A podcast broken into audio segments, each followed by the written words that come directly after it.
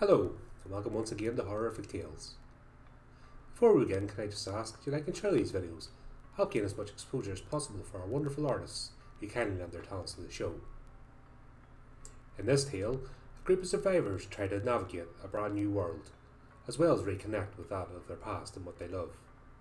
Join us now as I present to you World Quake by Mark Hobson.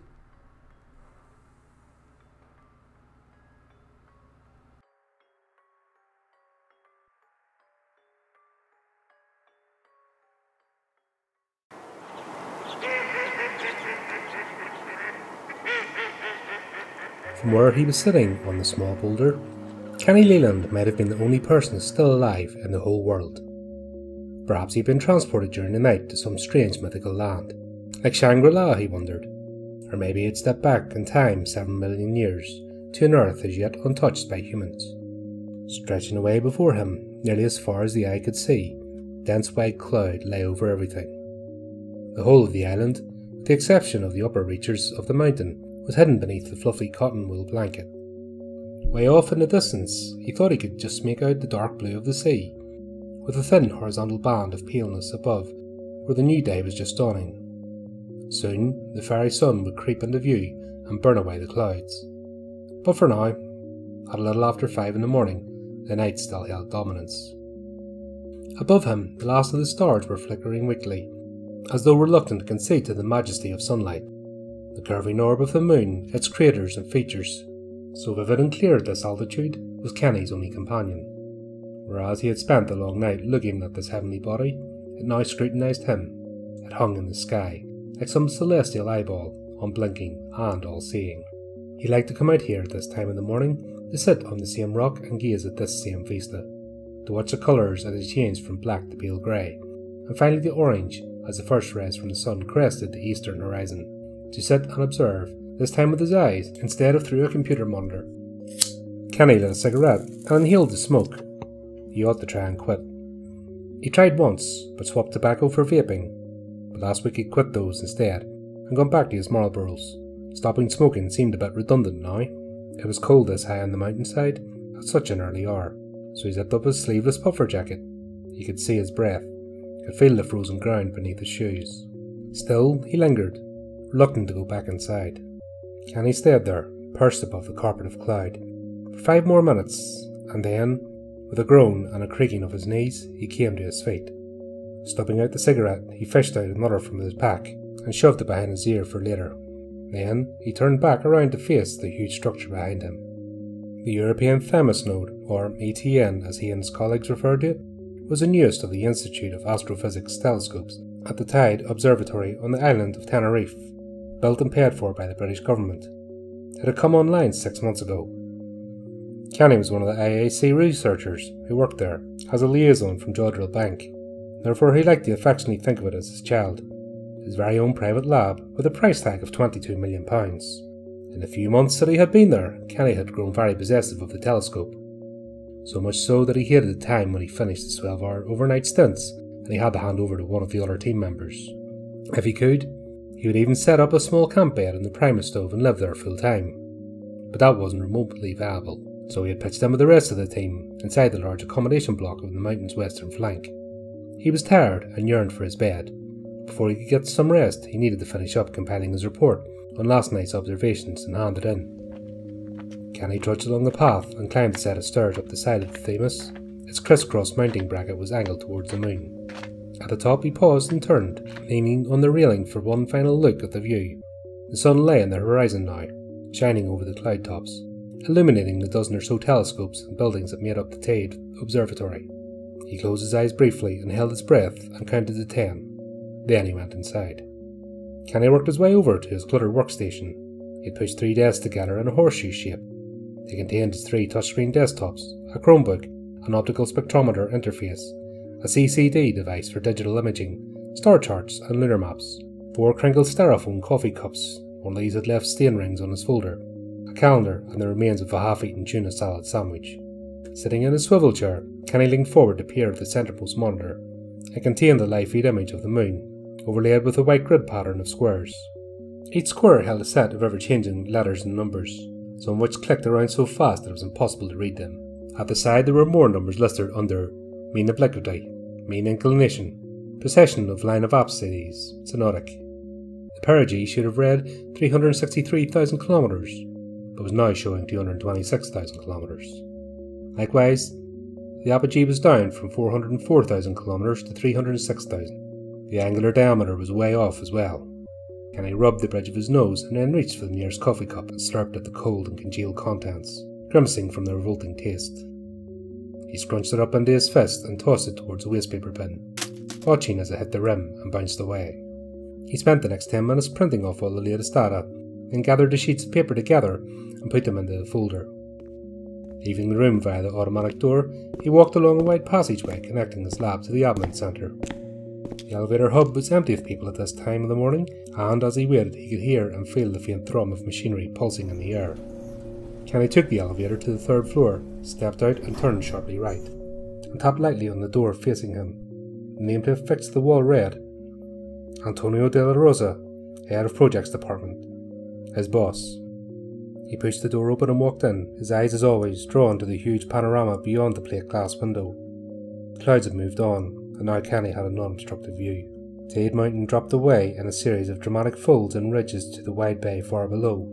Volcanic soil was brown and devoid of vegetation. The cable car which transported tourists up and down throughout the day was just coming into view on its first ascent of the morning. On board there would be the serious hikers, determined to beat the midday heat. The families and sightseers would come later, after they had roused themselves from last night's partying.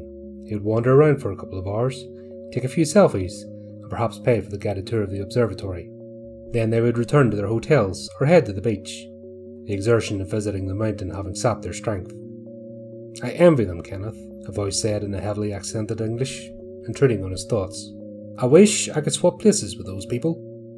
Antonio de la Rosa was a dapper and slim built man in his early forties, with prematurely greying but thick hair and a handsome face. His brown eyes and long lashes had broken many a female heart over the years, no doubt.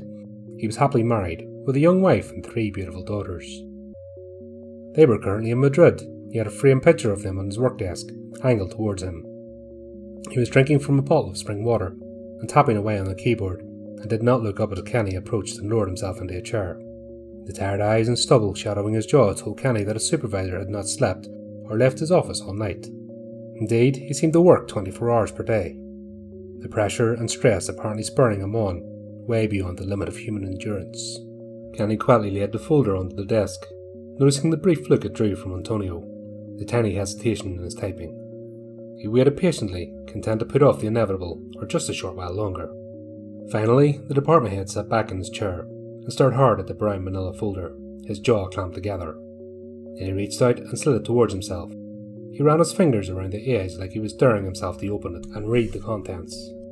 A movement that would require a forceful act of will. Well, he asked quietly, is it what we thought? Afraid so, Antonio. The brown eyes flicked up to meet his, and there was a sad little smile on the man's lips. How bad? Scenario 1 or 2? Number 3. Codename Epoch. Shit. His shoulders sagged and Kenny saw the eyes skitter across to the photo of his family. Kenny reached over and opened up the folder for his supervisor, tapping the top page of the thick sheaf of papers. Everything firms up, the stats and projections. I spent most of the night crunching the numbers, looking, no hoping for anomalies in the data. But there's nothing, and I mean nothing, would suggest that we've misrepresented the results. Our Russian and Chinese counterparts have no doubt come to the same conclusions over in Moscow and Beijing by now. But how can this be happening, Kenneth? Antonio asked, now looking at the papers. How can the lunar prograde just change by 27 degrees? He struck the table angrily and shook away the tears that had appeared in his eyes.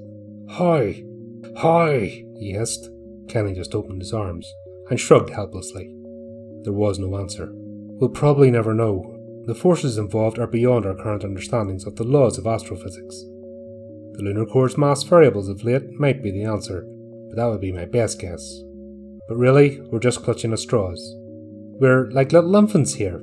The rules need to be rewritten. Antonio was shaking his head. It makes me feel small, insignificant, the Spaniard was mumbling. Kenny appraised his boss quietly, watching the emotions play out on his tanned features. Long, Kenneth, before, you know? We should feel the effects in the next week, perhaps. Maybe two. But that's the beginning, though. The initial phase, as you know. The Earth's magnetic field will be in flux, so that will mean lighter nights. Then we will experience geological displacement for many months, possibly years. Is there anything at all that will be safe? You know the best place to be, Antonio. When it begins is up there. Kenny jabbed his thumb to the roof ceiling. On the International Space Station. Those guys, they'll have the best seat in the house for the greatest show of all time. All played out right before their very eyes, with not a thing that they can do to stop it. The only downside to that, of course, is the knowledge that they'll be stuck up there, spinning around the planet in their tin can, but with no chance of returning to Earth for a very long time. If ever. God. Antonio was suddenly looking very pale, like he might throw up. He pressed the back of his hand to his mouth and swallowed several times to compose himself. You'd better call it in, Kenny told him. Antonio nodded quickly, as though just remembering his responsibilities. Before he reached for the phone on his desk, he looked up imploringly. His eyes moved rapidly from side to side, searching for reassurance. Shouldn't we warn the public and news organisations first? That's not our decision to make. Antonio picked up the framed picture of his family and studied their faces. The long blonde hair of his three daughters, which they had inherited from their mother. Our families, though, so they can. His voice trailed away. Kenny shook his head. An overwhelming feeling of sympathy welled up in his stomach. That's not the protocol, my friend. He reached over to the desk and gave the Spaniard's forearm a squeeze. Just focus on the task at hand, eh? One thing at a time. Don't think any further ahead than that. Kenny pushed himself to his feet. Putting the door closed behind him, he heard Antonio's brisk voice as he made the first of many telephone calls.